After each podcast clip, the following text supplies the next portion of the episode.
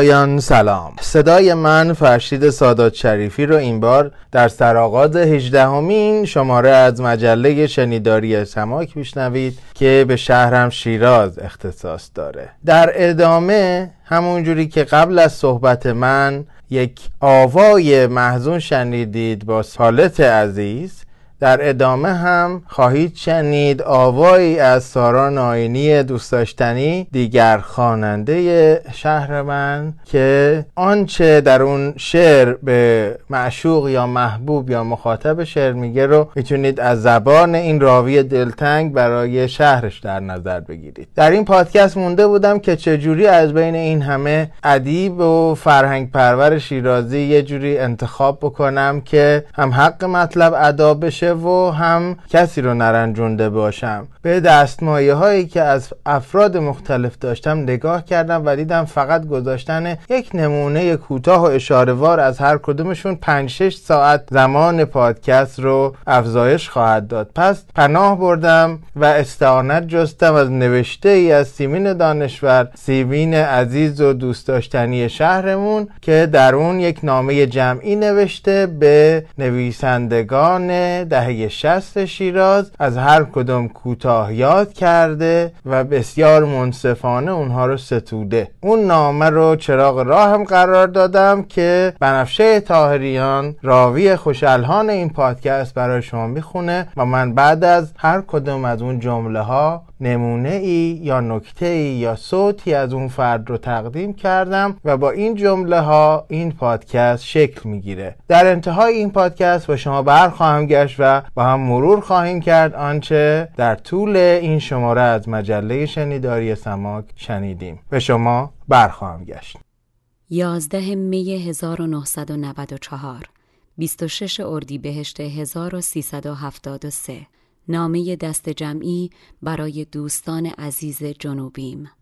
آقایان منصور اوجی دست غیب رومی امین فقیری ابوالقاسم فقیری صادق همایونی طوفان و هر که باشد زهال ما پرسان آیا می‌دانید چقدر همه تان را دوست دارم و چقدر قابل تحسین هستید؟ بی سر و صدا و آری از ادعا کار می کنید و آنقدر خوب که آثارتان را می و همیشه چشم براهم تا کاری از شما وارثان سعدی و حافظ بخوانم و فاتحهی هرچند نه بر تربت سعدی و حافظ اما از راه دور نصار آنها بکنم و به آنها نوید بدهم که هنوز گویندگان و نویسندگان هستند اندر جنوب البته شما وارثان این دو از ارتعاشات روحی یا از فیض قدسی آنها مدد می‌گیرید و همچنین از هوای یددار شیراز برخوردارید و از صرفهای ناز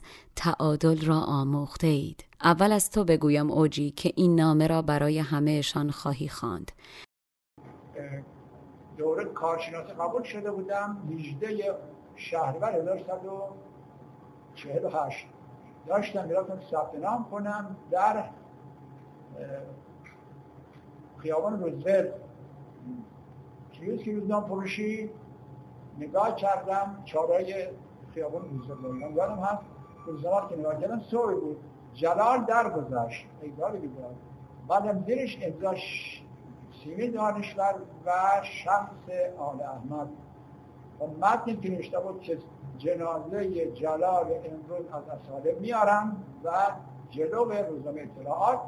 از اونجا اعلان میریم و برای تشییع خاکسپاری و من به عوض این که برم ثبت نام کنم زگراس رفتم جلو روزنامه اطلاعات و جمعیت هنرمندان اهل قانون کلشون بودن. از جمله سپاندو از جمله گلشیری از جمله حقوقی تافاز شامرو کسایی کی کی کی و جلال آوردن و ناتن در شبستان. مسجد فیروز آبادی ایشونو به خاک سپردن در کنار قبر خلیل ملکی که همکار و ایمون دوستش بود. خب و بعدم من سپاندو رو در دو سالی که در تهران بودم بیشتر می‌دیدم. کجا می‌دیدم در مجله فردوسی. مجله فردوسی روزای دوشنبه توضیح می‌شد. روز سهشنبه که می‌شد عصرش هیئت تحریریه می آمدن در مجله. از جمله نادرپور نوری علا سپاندو و نصرت رحمانی و حتی عبدالعالی دستقیب و اونجا من بیشتر اینا رو می‌دیدیم. گروه و بعد چند تا نمایشگاه رو به هم رفتیم دیدیم. از جمله نمایشگاه فرهادهای تناولی از جمله نمایشگاه مجسمه فردی جازه تباتبایی و نهایتا درس من تمام شد. سال پنجاه برگشتم شیراز. در سال پنجاه حقوقی کتاب منتشر کرد. شعر نو از آغاز تا روز یعنی از 1301 تا 1350 و دهه به دهه شاعرانی که به سبک و زبان و بیان خودشون رسیده بودن در این کتاب معرفی کرد. و جالب اینجاست که در آخر این دهه پنج شاعر رو که به زبان خودشون رسیده بودن در این کتاب هست داخل بقیه شاعر دیگران. و اون پنج نفر به ترتیب سپاندو بود احمد رضا بود احمدی آقای خوبی بود منصور اوجی بود و طاهره سفتارزاده بود. خب، بعدم نهایتا من درس هم دیدم سپان یکم از زندان مدد این کار خودشو می‌کردن. میریم یواشاش تا می‌رسیم به دهه به سالهای 1356 سال 1956 سالی که نسیم آزادی یواش یواش داره میوزه و بعدم کانون برای که بگه من هستم ده شب شعر را میده شبهای دهبانی شعر. و ما هممون بعد انقلاب جمعیت میلیونی دیدیم. ولی من قبل از انقلاب جمعیتی به اون عظمت در این ده شب جای دیگه ندم در این ده شب. و هر شب یک نفر سخنرانی می‌کرد و پنج چهار شاید شعراشون میخوندن. کل اعضای کانون هستن و خیلی کسان میگم در این جلسه شرکت دارن. ولی کیان نبودن در این شب پنج نفر چهار نفر خارج بودن. شاملو آقای براهنی آقای نوری علا و آقای سپاندو. اینا خارج بودن. کیا در داخل نبودن. آقای رؤیایی آقای احمدزا احمدی آقای بیزن جلالی و آقای کتکنی که گفته بودن و نیامد. و در این حال آتشی که دعوتش نکرده بودن. از اون شبهای تحصیل گذار بود که انقلاب را واقعا این شارژ کرده به حرکت نبود. از آقای منصور اوجی. تقاضا می‌کنه که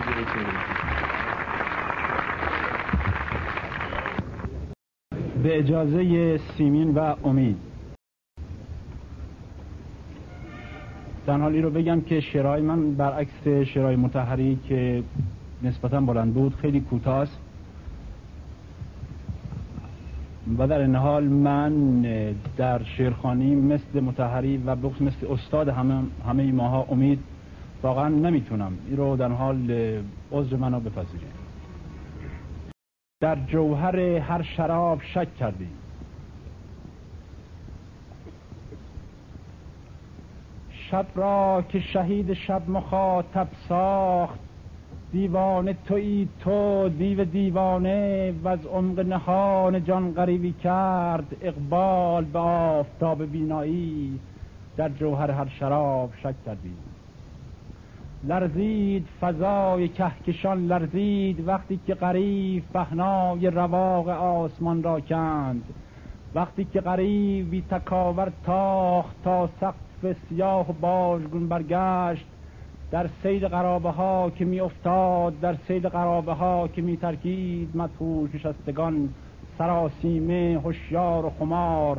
در سیل شراب دیدم و دیدند هر دانه پرنده بود هر دانه پرنده ای که می افتاد برفی که راسناک می بارید بر گیسوی مرد دار در میدان. در مستی عاشقان میخانه در جوهر هر شراب شک کردیم. آن شب که شهید شب قریبی شد در مستی عاشقان میخانه. دوستان من یک غزل براتون می‌خونم و این غزل رو برای دخترم غزل گفتم و گرچه خصوصی است ولی در حال جنبه عام داره. اسم شعر هرچه شقایق است و گل. ای غزل و غزال من بی تو به سر نمی شود. میل تو دارد این دلم جای دگر نمی شود. گرچه خوش است این سفر مقصد ما صبح دم. بی تو چگونه بگذرم این که سفر نمی شود. خاک قرقتر از قرق سیترگاه غرقیان از کم و کیف مرگشان از چه خبر نمی شود. هرچه شقایق است و گل خون چکاوکان صبح آه که خطه قرق زیر و زبر نمی شود. چیست در این شبان ما سایه چیست بر زمین که از دهنی ز وحشتش آه به در نمی شود؟ بیهده است و بیهوشی قصه مکن ز سرخوشی. گریه خشک چشم من خنده تر نمی شود. در دل شب نشستم در دل خود شکست. در دل شب نشستم در غم خود شکستم. در ته چاه بیژنم وای سهر نمی شود.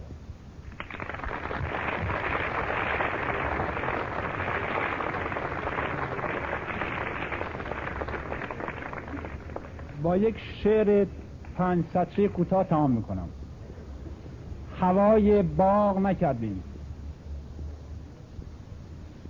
کجاست بام بلندی و نردبان بلندی که برشود و بماند بلند بر سر دنیا و برشوی و بمانی بران و نعره براری هوای باغ نکردیم و دور باغ گذاشت.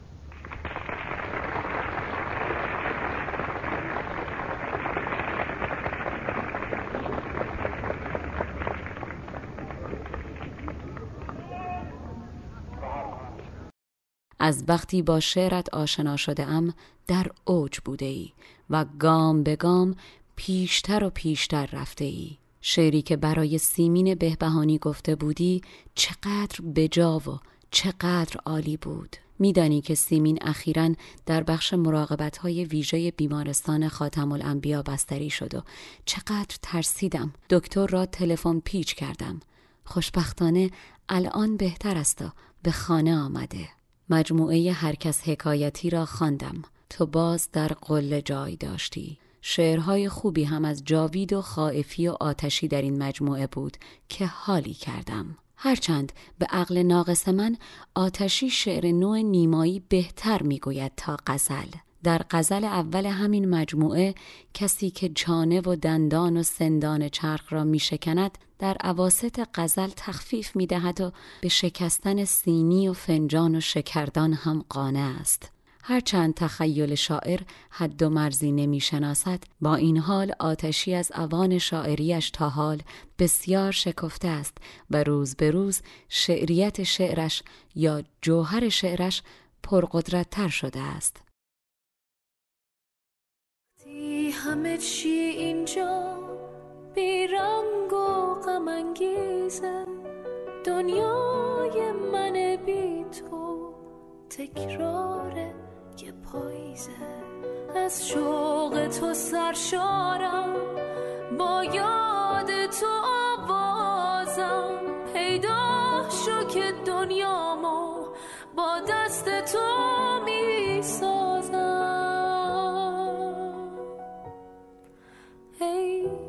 شده در رویا جادو کن و پیدا شو. من تشنه دیدارم آغوش مهیا شو. ای گم شده در رویا جادو کن و پیدا شو. من تشنه دیدارم آغوش مهیا شو.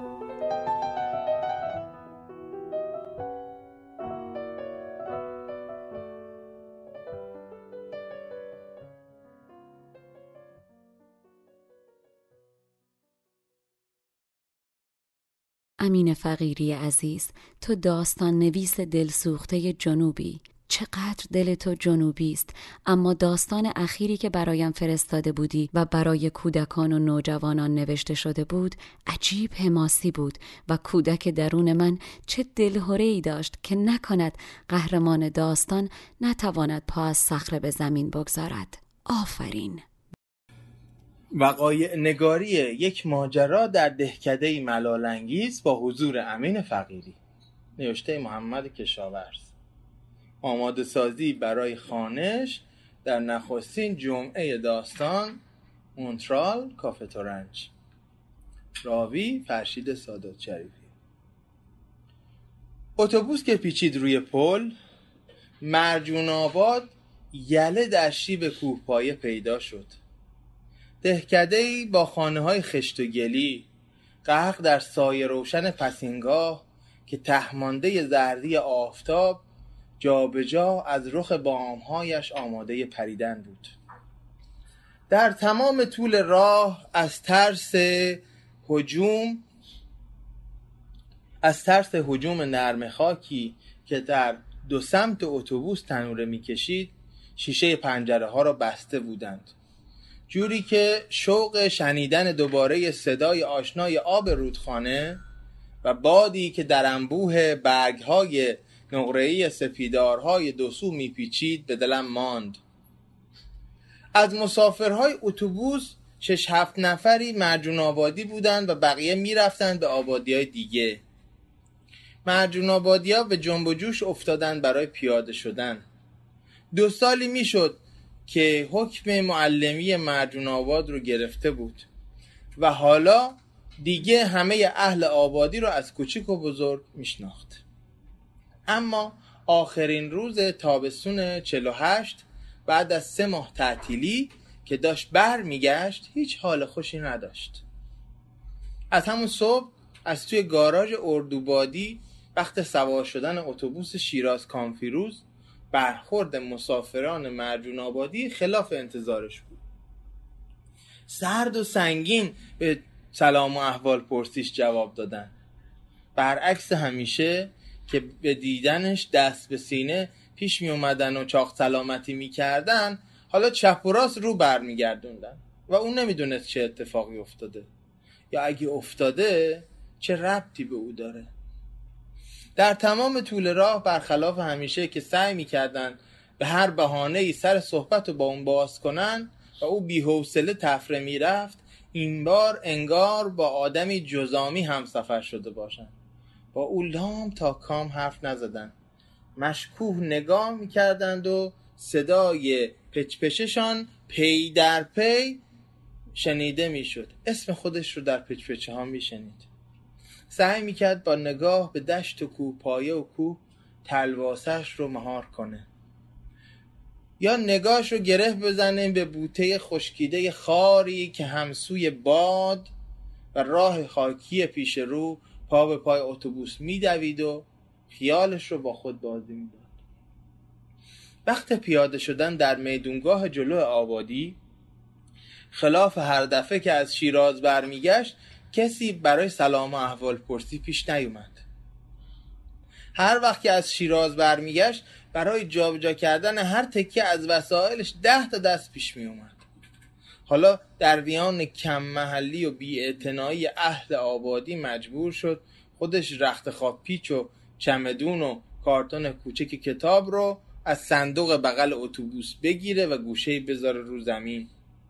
اتوبوس که راه افتاد در چشم به هم زدنی آدمهای دوربر هم پراکنده شدن. خودش موند و وسایلش نگاه کرد به مردهایی که بیخ دیوار باغ اربابی چندک زده بودن و به جای بلند شدن و سلام علیک و خوش آمدگویی بر رو بر نگاش می‌کردن. انگار نه انگار دو سال آزگار معلم بچه هایشان بود و تک تکشان را به اسم می‌شناسد. پای سفره همشان نشسته و اگر شام یا ناهار گذرشان به خانهش افتاده تعارفشان کرده بود که پای سفره بنشینند ببخشید. چشم چش کرد. یکی از شاگردهای پارسال را در تیررس نگاهش دید و صداش زد.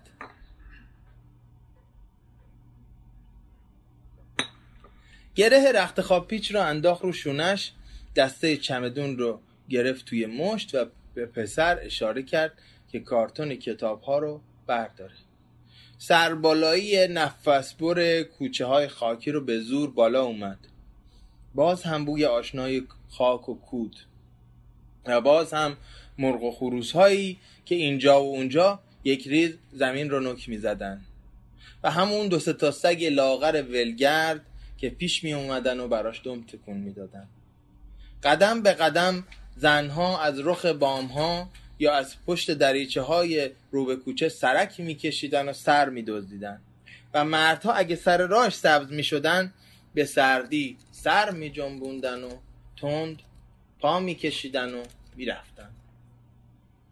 از خاک مانده پشت در چوبی حیات فهمید که مجید بهپور هنوز نیامده. مجید مردشتی بود.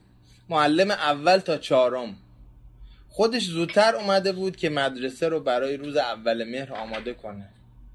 حیات بزرگ اربابی میراث بعد از اصلاحات ارزی با دیوارهای بلند و سه اتاق و ایوانی که در میان آن با دو پله کمی از کف حیات بالاتر بودند و همه قهق در هوای رو به تاریک غروب بوی غریبی و دلتنگی می‌دادند. در اتاق رو باز کرد. پی فانوس گشت و ندید.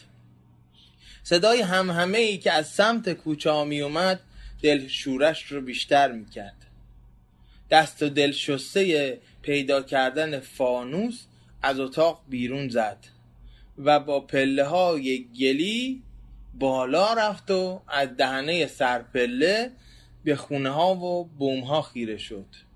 126 خانوار در صد و چند خانه خشت و گلی و حیات های کوچک و بزرگ که همهشان یکی دو بنه درخت و چاه و چرخ چاه هم داشتند.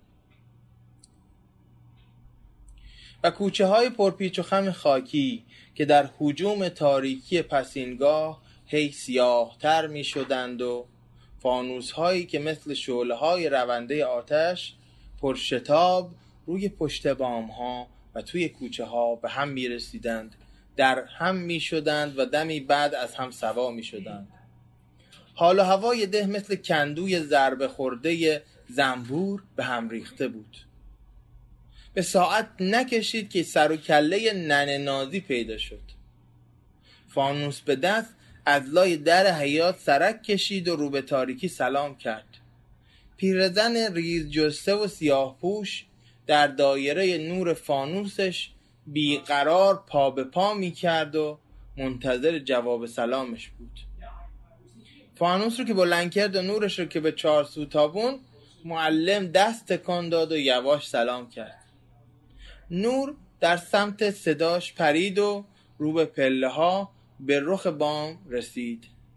نن نازی با دست اشاره کرد و یواش گفت بیا پایین مگه نمی‌بینی تو ده چه خبره؟ از پله ها پایین اومد. با پیرزن جویده و کوتاه اول پرسی کرد و تا چیزی بپرسد پیرزن گفت خدا به خیر بگذرونه. چی شده؟ چه اتفاقی افتاده؟ نپرس. نمی‌دونی مرجون آبادی ها پشت سر چه صفایی گذاشتن. امین وا رفت. هرچه از صبح تالا دیده بود و شنیده بود داشت معنا پیدا می‌کرد. اینجا چه خبر شده؟ من سر در نمیارم. مگه من چه هیزم تری به جماعت فروختم؟ همه آتیشا از گور خلیل مشنظر بلند میشه. ده پونزه روز مثل دعا نویس یه کتاب زده بود زیر بغلش راه افتاده بود از این خونه به او خونه. که؟ که چی؟ می من چه خلافی کردم؟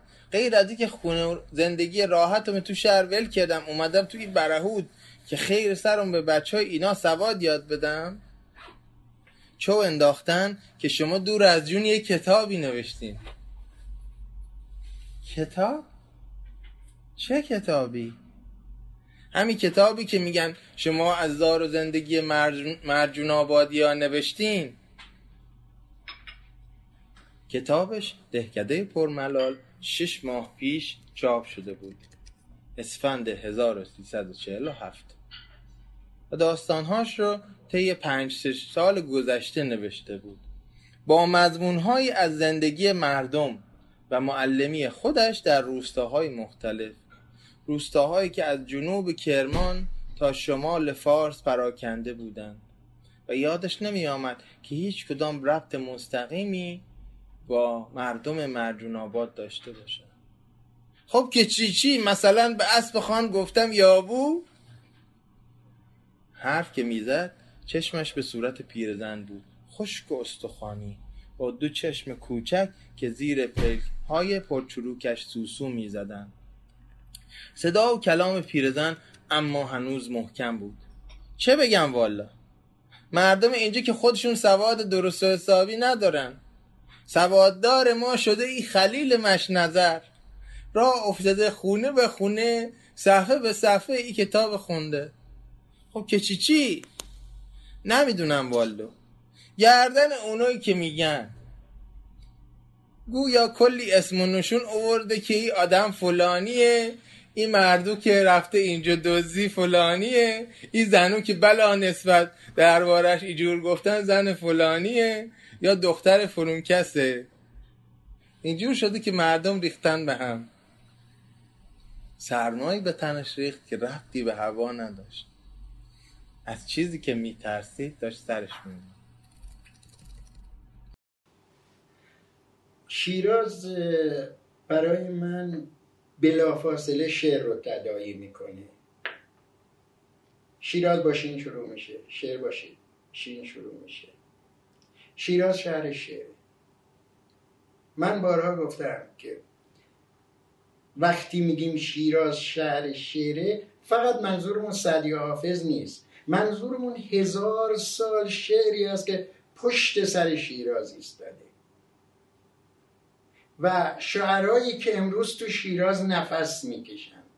کسانی که تو شیراز دارن شعر کار می‌کنن و این فضا در خیلی خیلی جاها کمتر دیده میشه و این همه حس عشق شور شعف من فکر نمی کنم تو هیچ شهر دیگه وجود داشته باشه. من یک حرف دارم یه نکته دارم. میگم تمام شاعران جهان شیرازی هستن. برای که شیراز شهر عشق شهر شعر شهر شعوره. در نتیجه من با واژه شیراز دنیای وسیع شعر تو نظرم شکل می‌گیره. شیراز باغ داریم. باغهای ایرانی شیراز بی نظیره ما مساجد داریم. مسجد نصیر الملک بی باغا باغ ایران بی نظیره. واقعا این آرامگاه ها رو داریم آرامگاه حافظه داریم آرامگاه سعدی رو داریم خاجوی کرمانی رو داریم. اینم از این طرف. یعنی شیراز یک مجموعه بسیار وسیع از دیدنی ها رو داره. سازه های دورای کریم خان زند که در 16 سال سلطنتش اینقدر شما ببینید چقدر آجر توی سازه های کریم خان زند به کار رفته. باور نکردنیه. یعنی وقتی من میام هر که کریم خانو من می‌بینم من مات میمونم. که این همه خاک باد باشه گل بشه پخته بشه آجر بشه و این آجرها طبق یک نقشه رو هم دیگه سوار بشه تا این دیوارهای به این بزرگی رو بیارن. این بازار وکیلی که حالا دو نصف شده دو شقه شده چقدر مسجد وکیل چقدر سنگ برده چقدر این مرد چه کار کرده واقعا؟ خب مگر من می‌تونم مثلا مسجد وکیل رو نادیده بگیرم؟ در مقابلش مثلا باغ ارمی هر کدوم اینا برای من یه حس خاصی داره. من وقتی میرم مدرسه خان به این مقرنس های ورودی در نگاه می‌کنم. وقتی شاه چرا میرم اون آین کاری زیبا من می‌تونه منو مفتون خودش نکنه. هر گوشه از شیراز یه چیزی هست که آدم رو جذب خودش می‌کنه و متنوع.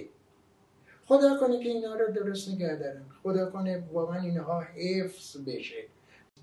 من که نمی‌تونستم تاریخ مطبوعات فارس برم تو آلمان بنویسم.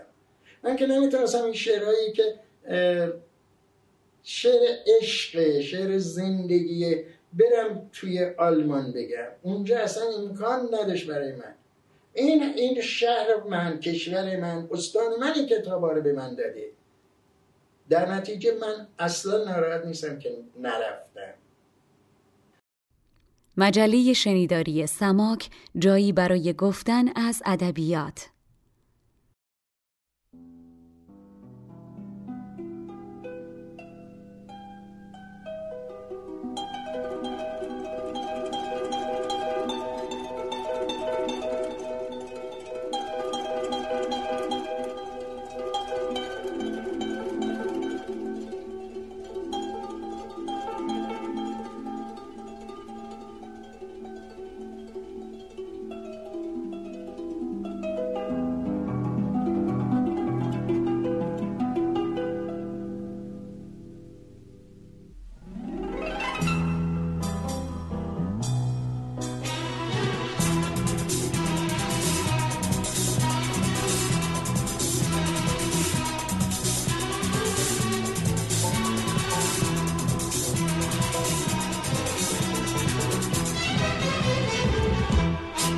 گل سنگر گل سنگر.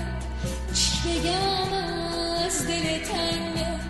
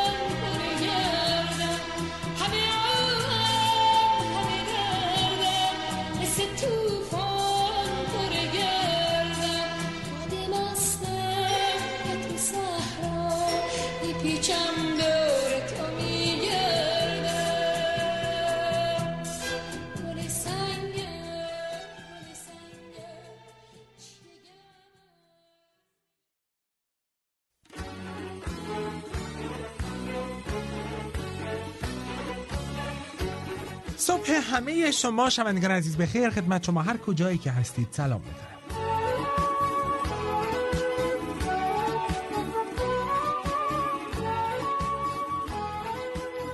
با این ترانه به دهه غمگین شست برگردیم. ایران انقلاب زده جنگ زده دستخوش تحولهای عجیب و غریب سیاسی و اجتماعی ایران بی موسیقی شادی نیاز داشت. موزیسین های تبعید شده که سالهای سال ترانه های جاودانه ساخته بودند. با کمترین امکانات در قربت دست به کار شاد کردن مردم از راه دور شدن. کاست های یواشکی بی کیفیت کپی های پشت سر هم به ایران سرازیر شد. یکی از مهمترین خالقان این اثرها بیژن سمندر ترانه‌سرا بود که هفته قبل در آمریکا درگذشت.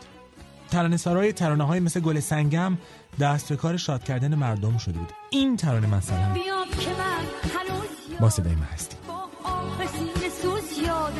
شب یادتم ما روز یادتم. فداشم یادتم. فداشم بیام که جز تو یار ندارم سب ندارم قرار ندارم. به پیشگی جز تو کار ندارم. فداشم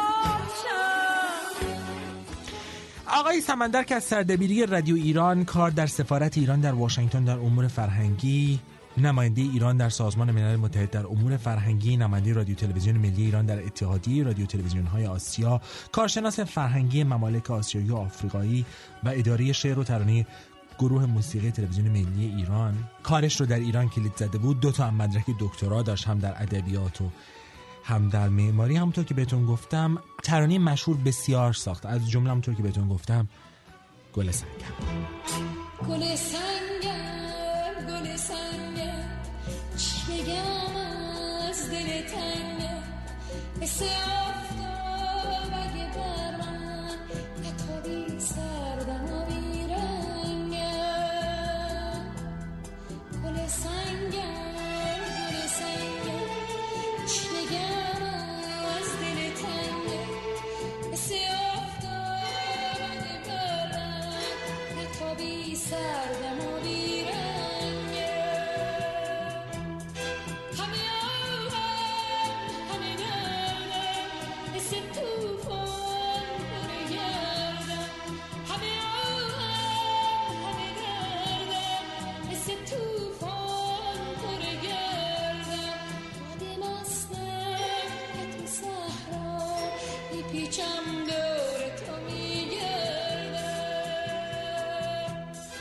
خالق کلام جاودانه بسیاری از های فارسی سرودن شعر به گویش شیرازی رو هم در کارنامش داره. این یکی با صدای خودش در یکی از آخرین برنامه تلویزیونی که کوتاه زمانی پیش از انقلاب ضبط شده.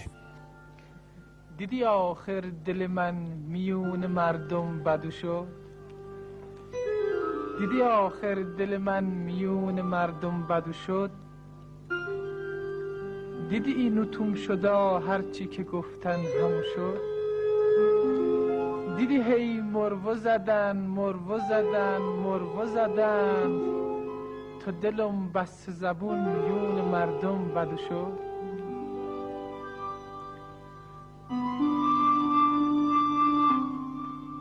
هرچی گفتم به دلم خودتو ایتو تنک نکن.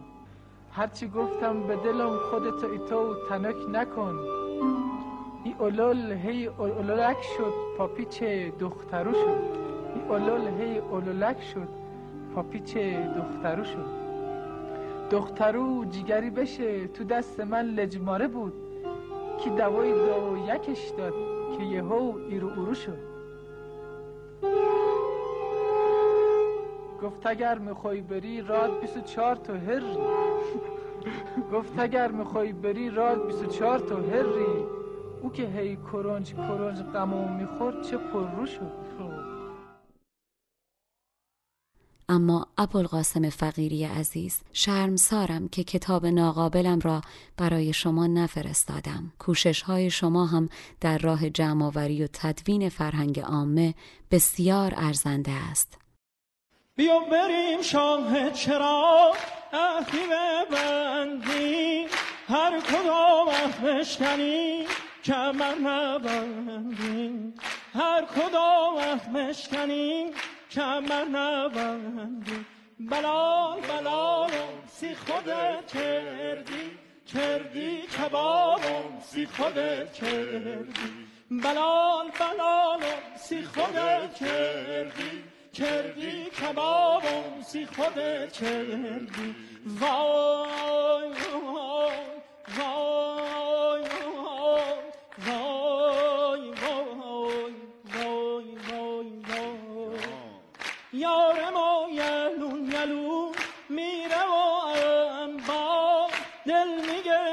آشناوگی مشک شابندر را. دل میگر آشناوگی مشک شابندر را. بلال بلال و سی خود کردی کردی کباب و سی خود کردی بلال بلال و سی خود کردی کردی کباب و سی خود کردی وای وای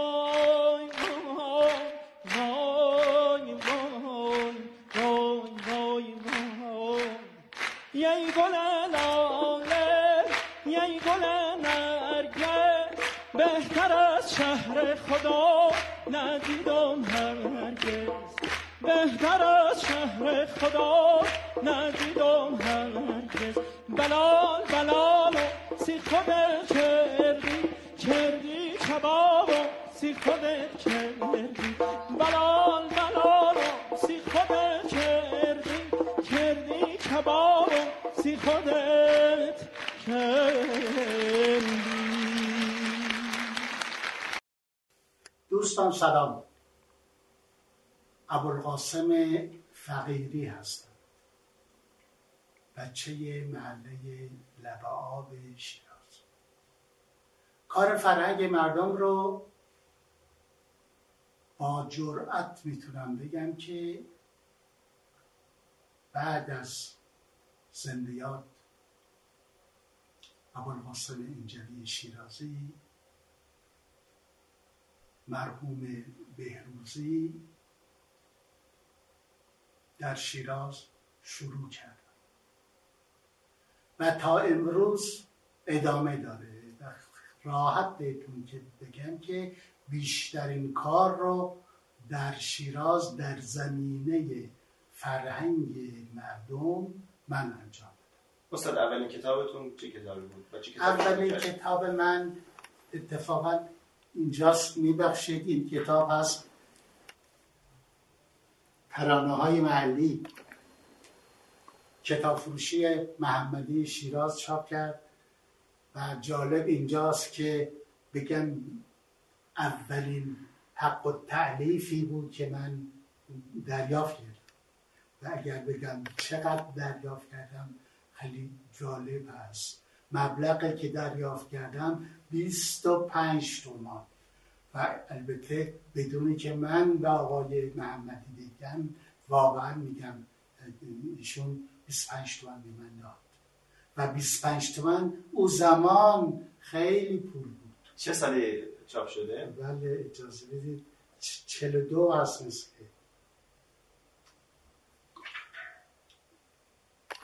بله 42 و به اولین کتاب و خیلی یه چیزی بگم. خیلی کتاب پربرکتی هم بود. خیلی خیر داشت. یعنی به دنبال اون خیلی کتاب ها از من چاپ شد. بسیار عالی. و این بگم صحبت از یک جایی بگم. من الان نزدیک 23 4 تا کتاب دارم. ولی اکثر کتاب های من تقریبا برای هیچ کدومش واقعیت بگم. کیسه ندوختم خب از این 23 4 تا کدومش برای شما در واقع برجسته تر هست؟ برجسته کتاب های در زمین فرهنگ مردم عروسی در فارس. باورهای سرزمین مادرم. اینها رو خیلی به و اخیرا هم کتاب آخرین کتابی که درمده به بازار اومده و بسیار واسونک های شیرازی. در این زمینه خب عده زیادی واسونک جمع کردن قبل از ما خیلی یعنی همراه با من عده جمع کردن. ولی کاری که من انجام دادم تحقیقی هست که در روی واژه واسونک شده. این یک کار جالبی هست کار تازه هست و نیست در کتاب های دیگرمون واقعا در این زمینه مطلبی نیست. البته من این رو اضافه کنم که کار فرهنگ مردم رو با زندیات احمد شاملو شروع کردم. احمد شاملو در روزنامه فردوسی. می‌دونید که مجله ما یک زمان قبل از انقلاب مجله داشتیم به نام فردوسی که خیلی مورد توجه جوانان و به اصطلاح قشر روشن فکر بود. خب دوستش داشتن مردم و خریدار زیاد داشت. از جمله در در شیراز هم که طرفداران زیادی. داشت الان چه کتابی در دست کتابی که در دست نوشتن دارم. بله. این آخرش والا اینی که دارم روی ضرب المثل های شیراز کار می‌کنم.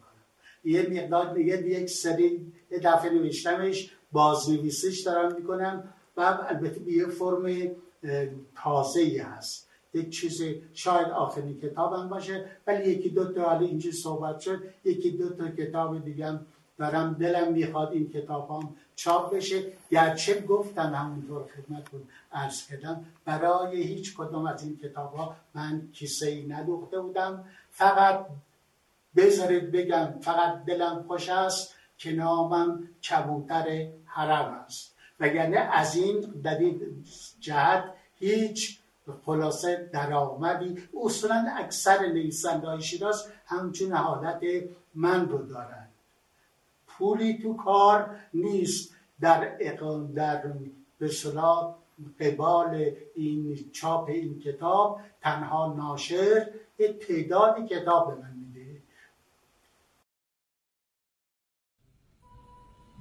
یک نوع مراسم عروسی هست. در شیراز بسیار مرسومه. بهش میگن واسونک. مهمانان دنبال عروس داماد می‌گیرن. این قطره می‌خورن. آهنگ جنبه محلی نداره. جنبه فولکلور داره. کلمه درسته به فارسی محلی معنی, معنی پیدا کرده ولی شرایط فولکلور با آهنگ محلی فرق داره که بحثش اینجا نیست. جنبه فولکلور پیدا کرده. نه نه شاعر معلومه نه آهنگساز سینه به سینه اومده. به هر حال این برای عروسی بچه هاتونه یه کمی اینا عجله کنن یه کمی من مواظب خودم باشم در عروسیشون بخونم. اگر 20 سال دیگه هم باشه.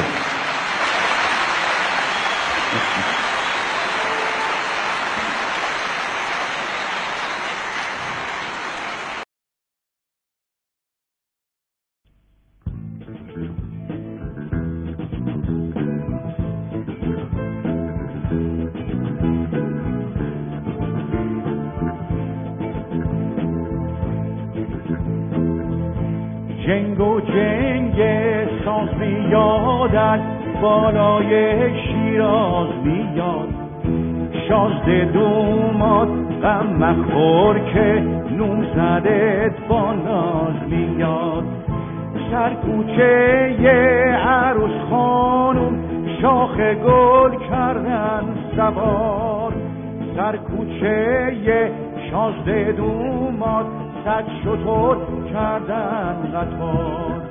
بسیار مبارک بادا ایشالا مبارک بادا بسیار مبارک بادا ایشالا مبارک بادا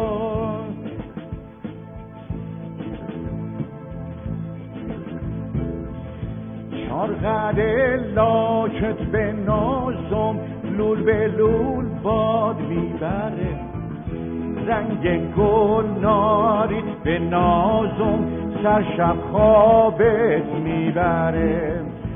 کی به هجله کی به هجله شازده دومان پازرش کی به گرده دور هجله خواهر کوچکترش. یار مبارک. بادا ایشالا مبارک بادا. یار مبارک بادا ایشالا مبارک بادا.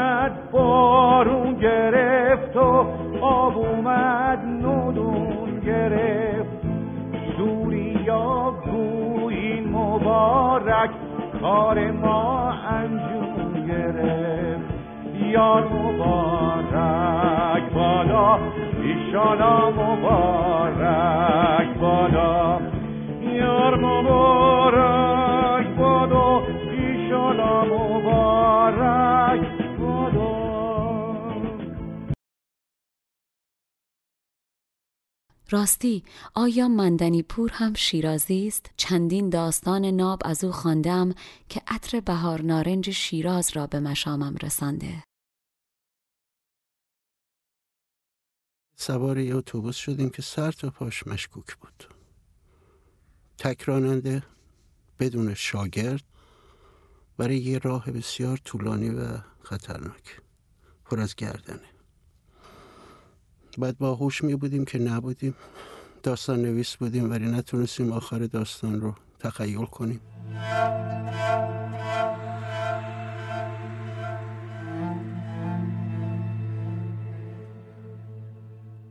قرار بود ما میدان آرژانتین ترمینالی اونجا بود. اونجا سوار اتوبوس بشیم. سر ساعت که من, من رفتم آقای جرکش اومد و بابا چاهی هم به ما پیوست. کسی دیگه اونجا نبود. و ما مونده بودیم چی شده. بابا چاهی فکر کنم با دفتر کار آقای کوشان تماس گرفت یا با منزلش و به ما گفته شد که آدرس سواش محل سوار شدن عوض شده. بنابراین ما سه نفر تاکسی گرفتیم و رفتیم ترمینال غرب یا شمال. مجسم کنید شما یه ترمینال بسیار شلوغ. که اون تو که راه میری تنه می‌خوری.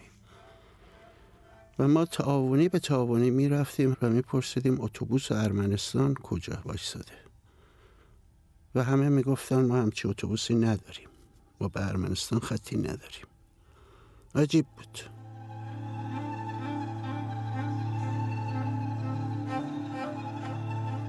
ته ترمینال ما اتوبوس رو دیدیم و بچه ها که دور هم اونجا جمع بودن. اتوبوس خیلی معمولی و یک راننده. هیچ کس فکر نکرد که عجیبه یه راننده است. بالاخره وقتی جمع جمع شد سوار شدیم. و همچنان بسیار خوشحال بودیم. یعنی تصور این که 21 نفر از ما که سالها با هم با تلفن یا تو تک تک شماره های که گاهی در میمد کنار هم نوشته هامون بود. دورا دور همدیگر رو میشناختیم و شاید اولین بار بود همدیگر داشتیم می‌دیدیم. و برای ما زیبا بود فضای شادی بود. و همچنان تنز کار می‌کرد شوخی کار می‌کرد. به حال اتوبوس را افتاد.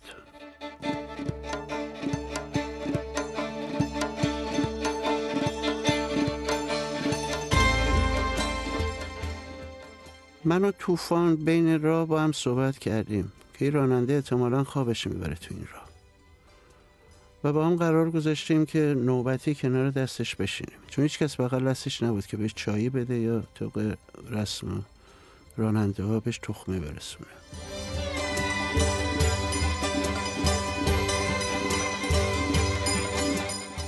یک نوبت من بغل دست راننده نشسته بودم. منم سعی می‌کردم پرحرفی کنم یادمه که آدم سرش گرم بشه. بعد طوفان نشست و من باز برگشتم تا اتوبوس. من دیگه تو تاریکی هم می‌دیدم که در منطقه حیران هستیم. قبلا تو سفرهای دانشجوییم این مسیر رو رفته بودم. و یادم بود که یکی از زیباترین تصویرهایی که تو عمرم دیدم در ایران اونجا بود. دره عمیق زیر پای ما بود سبز مه تو دره و شاید ابر بود انقدر بالا بودیم. تقریبا آخرین جمله که بین من یا جورکش یا خانم ساری رد و بدر شد شاید این بود که من بهشون گفتم اینجا یه جای خیلی قشنگ هست. و راننده اگر بزنه کنار ما یه منظره خیلی قشنگ از طبیعت می‌بینیم. و چند دقیقه بعدش بود که دیدم راننده داره می‌زنه کنار. پس منطقه کنار جاده ایران یه جور پارکینگ می‌سازن به صورت خاکیه و دیدم راننده زد کنار داره می‌زنه تو اینجا پارکینگ. و بچه گفتم که انگار می‌خواد همینجا وایسه به ما صبونه بده. خیلی خوبه خیلی خوبه. جای خیلی قشنگه. و نمی‌دونستم چه صبونه در انتظارمونه.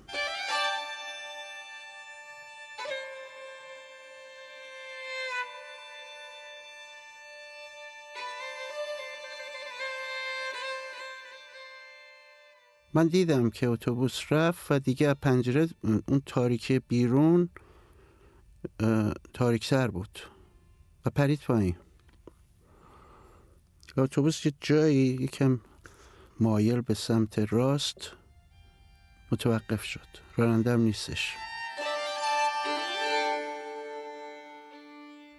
اولین تصور من این بود که راننده خوابش برده. خب خوابش برده یه لحظه بیدار شده دید اتوبوس داره میره تو دره و پریده پایین. بعد چند لحظه نمی‌دونم شاید کمتر از یک دقیقه دوباره سوار شد و داد می‌زد. هنوز عده اما خواب بودن حرفش این بود که شما زیاد سر صدا کردید. حرفش بریده بریده بود. زیاد سر صدا می‌کنید زیاد شلوغ می‌کنید. من گیت شدم فلان. و شروع کرد اتوبوس رو عقب کشیدن. دنده عقب زد و عقب کشید. و بعد دوباره گازی داد. به نظر میمد آدم ترسویی بود چون زیاد سرعت اتوبوس رو زیاد نکرد. و به هر اتوبوس به صورت ملایمی دوباره روندش رو طرف دره و دست کرد کیفش رو برداشت و پرید پایین باز. دیگه من مطمئن شدم این بار دیگه به ذهنم رسید که ماجرا قتله. رو افتادم طرف جلو اتوبوس و داد زدم این می‌خواد ما رو بکشه.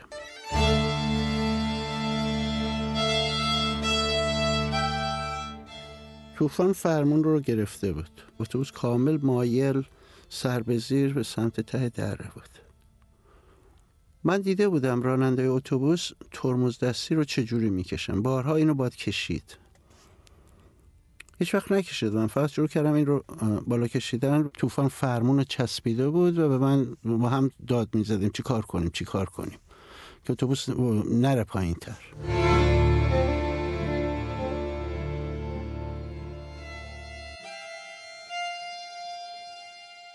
حداقل دو سوم جلو اتوبوس اون بخش جلویش که هنوز صندلی مسافرین شروع نشده تو تو دره بود. به شیب تندی. ولی در راننده که باز میشو باز بود این لبه پرتگاه بود. و زیر اون چرخی که رفته بود پایین یه تخت سنگ بزرگ بود. دره دره سنگی نبود. تا یادمه خیلی عمیق بود ولی گلی بود خاکی بود. و وجود تخت سنگ اونجا عجیب حتی بود. یه جور شانس ما بود. و چرخ فکر کنم چرخ راست اتوبوس رو این گیر کرده بود. برای همین پایین نرفته بود. سرعت کمش یکی از علت ها بود. این تخت سنگ علتش بود. و شاید نمی‌دونم فرمان پیچوندن مسعود طوفان و بعدم ترمز دستی. و خونسرد بودن بچه ها خیلی خوب بود. شاید اگه حجومی میمد به سمت دریایی کسی اشتباهی در اصلی رو در پیاده شدن رو باز می‌کرد که کسی نکرد و چون سرازیر می‌شد پایین حتما. اصلا سمت دره بود اون در.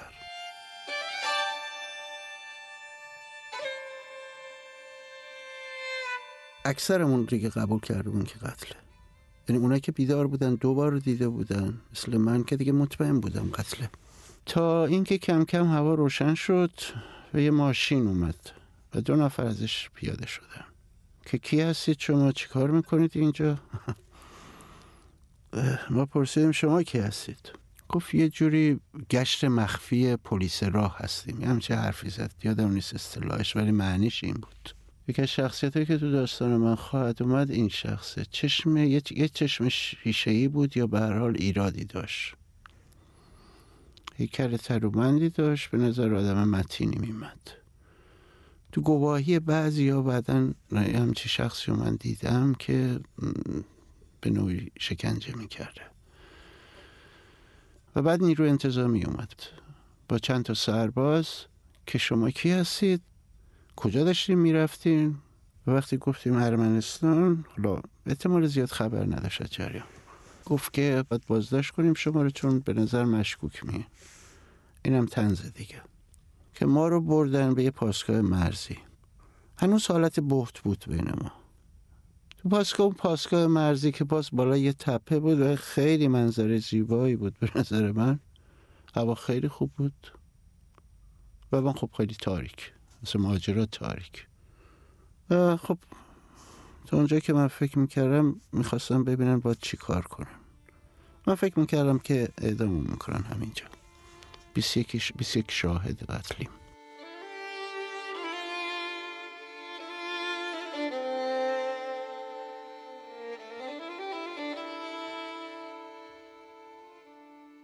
مدتی اونجا بودیم چند ساعتی تا فکر کنم آقای کازمی یا هاشمی نامی اسم مستعارش معاون آقای سید امامی اونجا اومدش. که حالتون خوبه؟ ماجرا چی بوده؟ ما هم طبیعت این شرایط خودتو می‌زنی به نفهمیدن که اینجوری بوده ماجرا. و انگار شما خبر نداشتین. مدتی اونجا بودیم و بعد گفتن سوار اتوبوس بشیم و بریم استرا. بعد اینجا برگای بادجویی رو بین ما پخش کردن. خب تنز بود دیگه. اینو وقت گذرانی بود به نظرم که ببینن باید چیکار کنن. با این موزلی که پیش اومده. و با ما چیکار کنن. اخوان شاید میگه که نش این شهید روی دست ما مانده است. برای شهید نشده بودیم ولی انگار رو دست مونده بودیم دیگه با ما چی کار باید بکنن.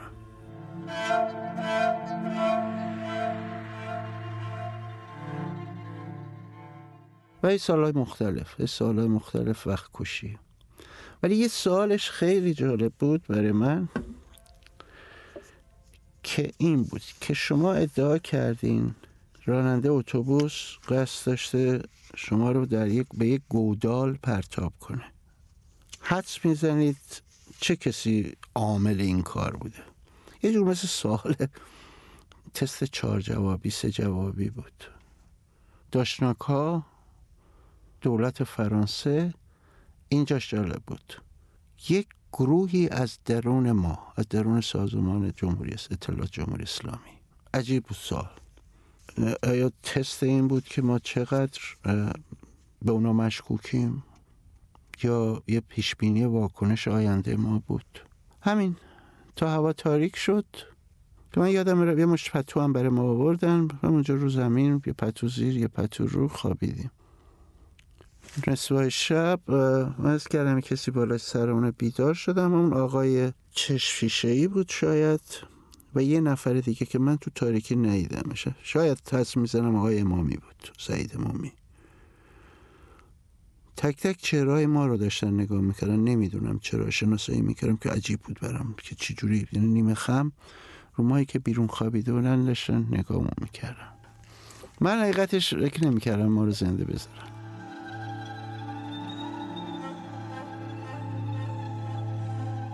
برای خوابیدیم و صبح صدامون زدم بلند شید و می‌تونید برید. خوشحال شدیم که دارن آزادمون می‌کنم و به بچه ها پیشنهاد دادم بیاد اتوبوس برگشتمون رو به تهرون یا مینیبوس برگشتمون رو به تهرون خودمون انتخاب کنیم تصادفی انتخاب کنیم.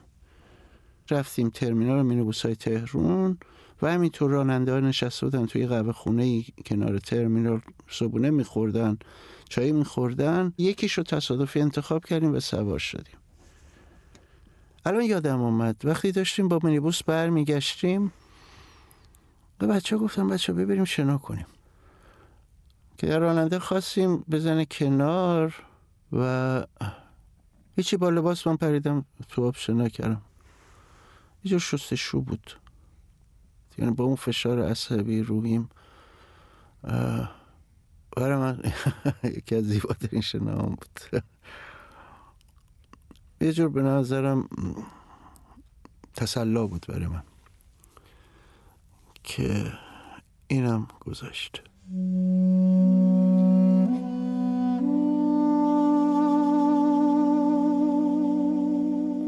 هنوز بعد از این همه سال هنوز فکرم که اولین احساسم چی بود؟ احساس برگی می‌کردم. ما سری بره بودیم و معصوم سوار این اتوبوس شدیم. البته از اون نوع بره نبودیم که در فیلم یا رمان سکوت بره ها دیدیم. برای که می نوشتیم نوشتن ما صدا بود و این صدا خب طبیعتا خوش نمیمد دستگاه اطلاعات رو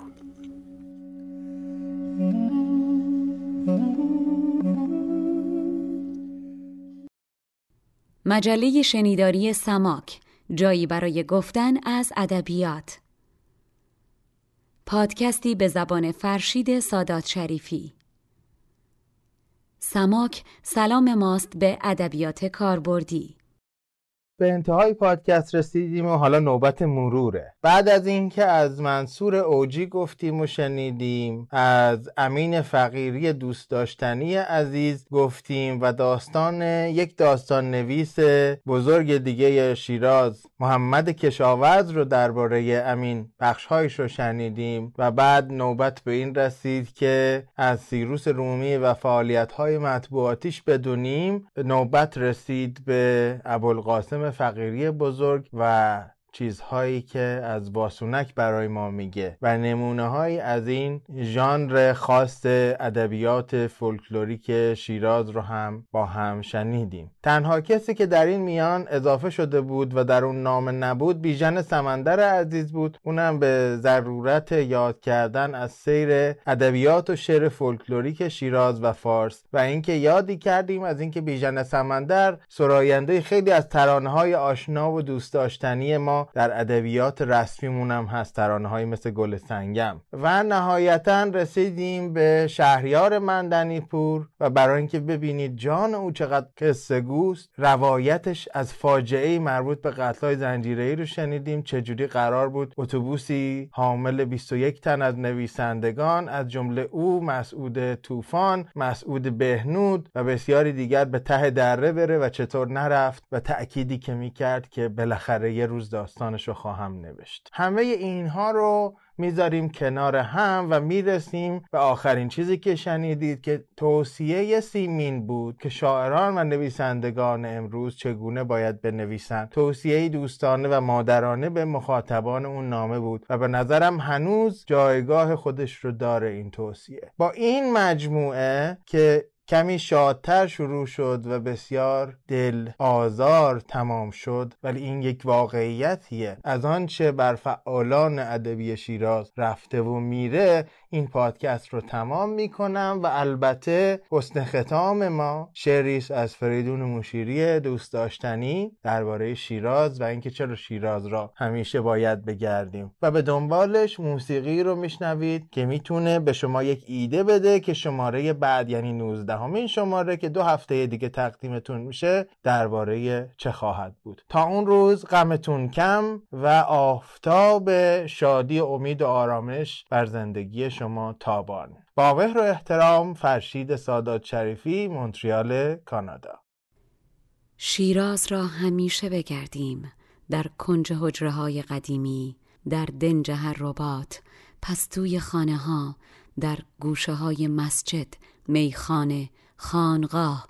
ویرانه هنوز اگر هست از دیر یا خرابات یا در رواق مدرسه ها هر جا.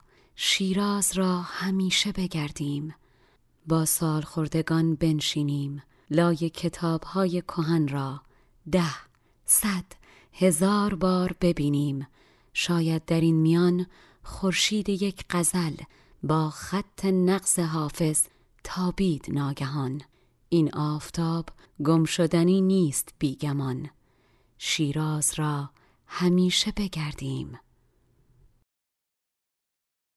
1361 نبود تا ببیند بسیاری کسان از آنها که بودنشان از هزار بودن دیگری بهتر است در روز سوم خرداد 1361 نبودند تا در جشن آزادسازی خرمشهر با صدای کویتی پور فریاد بکشند و نوحه بخوانند. یکی از آن قایبان هم محمد جهانارا بود. همان محمد مشهور نوحه که نبود تا ببیند شهر آزاد شد. چقدر روح زمانه باید در اثری موج بزند تا آن اثر فارغ از شکل و محتوا و گونهش تبدیل به فرزند زمانه خود شود. آنقدر که بدانیم هواپیمای محمد جهانارا در آسمان به سوی تهران سقوط می کند و هرگز نمی رسد. برادر بزرگترش به اسارت عراق می رود.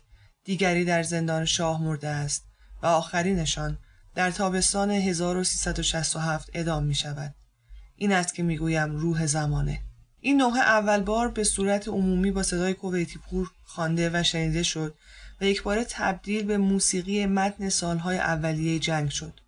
کویتی پور در مقام یک مداح تسلطی بر دستگاه و آواز ایرانی دارد یعنی فواصل ایرانی را بلد است روابط بین نغمه ها را می‌شناسد و به اصطلاح خارج نمی‌خواند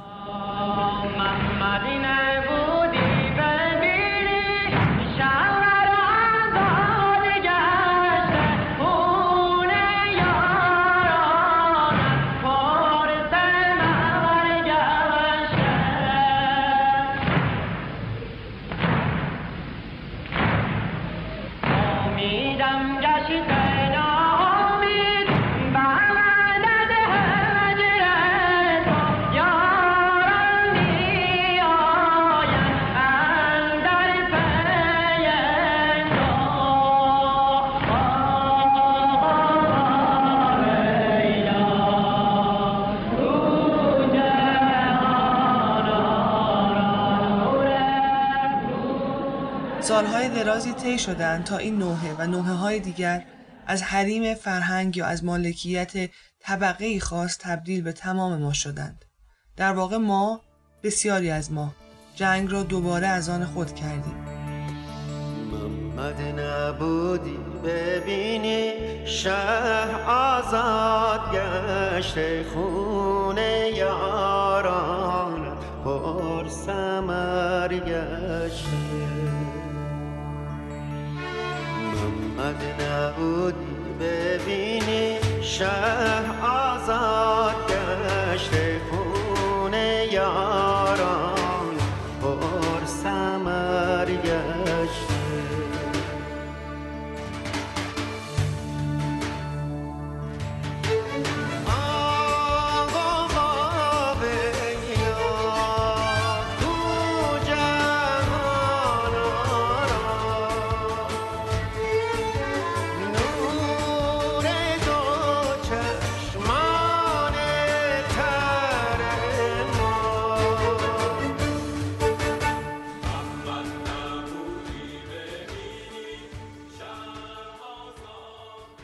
بیراه نیست که در مرور موسیقاییم وقتی همیشه برایم خود ماده موسیقایی اهمیت فراوان دارد از این قطعه سخن می‌گویم.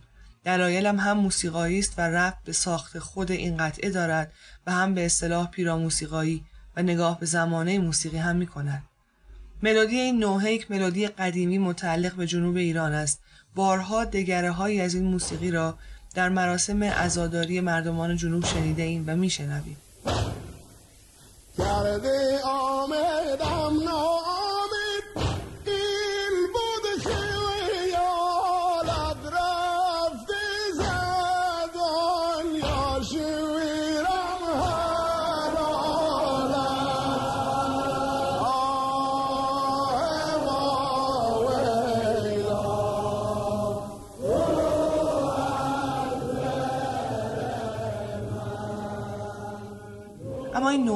ویژگی مهم دیگر دارد. موضوع و سوژه اش یک آدم امروزی و تازه درگذشته است. در واقع گمان می کنم گرچه این تمام حقیقت نیست اما می تواند نقطه قابل تحملی باشد که حضور محمد جهان آرا با نام خودش و بدون استعاره و تشبیهی به صورت حقیقی و چی به شدت انسانی به این نوحه داد. همین واقعی بودن و مسئله روز بودن است که باعث می شود همچنان این نوحه به عنوان کدی موسیقایی ما را به راحتی به سالهای اولیه دهه شست ببرد و قادر باشد تمام تلخی، ناامیدی، بی آیندگی و وطن پرستی در فضای آن سالها را احضار کند. روح زمانه از میان آن چهار پسر از دست رفته خانواده جهانارا تنها توانست در خاطره محمد معوا کند. جوانی سلحشور، مؤثر، در هدایت جنگ، عدالت مدار و وطن دوست. همین مرگ انگار جزئی از هویت او بود. محمد قرار نیست بماند و ببیند. قرار است بمیرد. برادرانش نیز بمیرند. مادرشان بماند و سالها بعد برای ما از آن روزها روایت کند. و چه موسیقی را می‌توان همراه حرفهای این مادر کرد؟ مادری که انگار مادر جنگ است. مادر از دست دادن و خود روح زمانه.